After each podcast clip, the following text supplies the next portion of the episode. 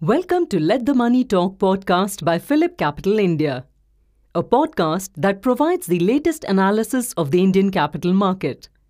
In this episode, our research experts will provide the most insightful analysis in the market. Good morning. I am Anshul Bhargav, Head of Derivatives Research for PhillipCapital India. In this episode, I will be covering observations and interpretations on important data points for the equity derivatives market here.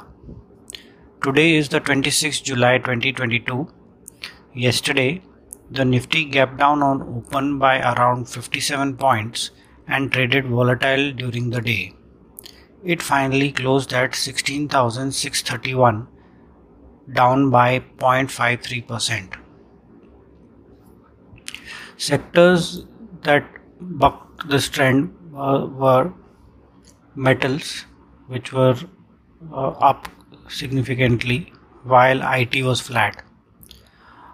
On the negative side, auto, pharma, media, and PSBs contributed. The expiry is on 28th of July. Based on the options monthly chain, which expires on 28 July, the maximum call buildup is at 17,000, indicating resistance around those levels, whereas support is indicated at 16,000 strike with maximum put buildup there. One has to be careful when trading F&O band stocks. iBull Housing Finance is currently in ban some of the stocks that saw good amount of interest were NTPC, Reliance, Coal India, ONGC, Navin Fluoro, MFSL, MGL, Bharat, uh, Dalmia Bharat, Escorts. Overall, the market is expected to trade volatile within a wide range with crucial resistance building up around 16,900 17,000 levels and support around 16,000 levels. Thank you. Thank you very much for listening. If you enjoyed this podcast, please forward it to others, share it on social media, and leave a review.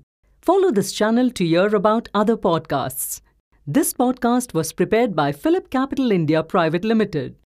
The information provided with this podcast is only for educational purposes and should not be considered as financial advice, and this does not take into account any specific investment objectives, financial situations, and neither do we warrant the correctness or accuracy of any information mentioned herein.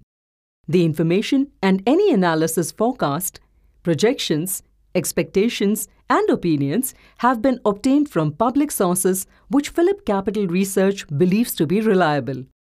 PhillipCapital, its group entities, and any of its representatives shall not be liable for any loss of any nature whatsoever caused or suffered owing to inaccurate or incomplete information mentioned herein.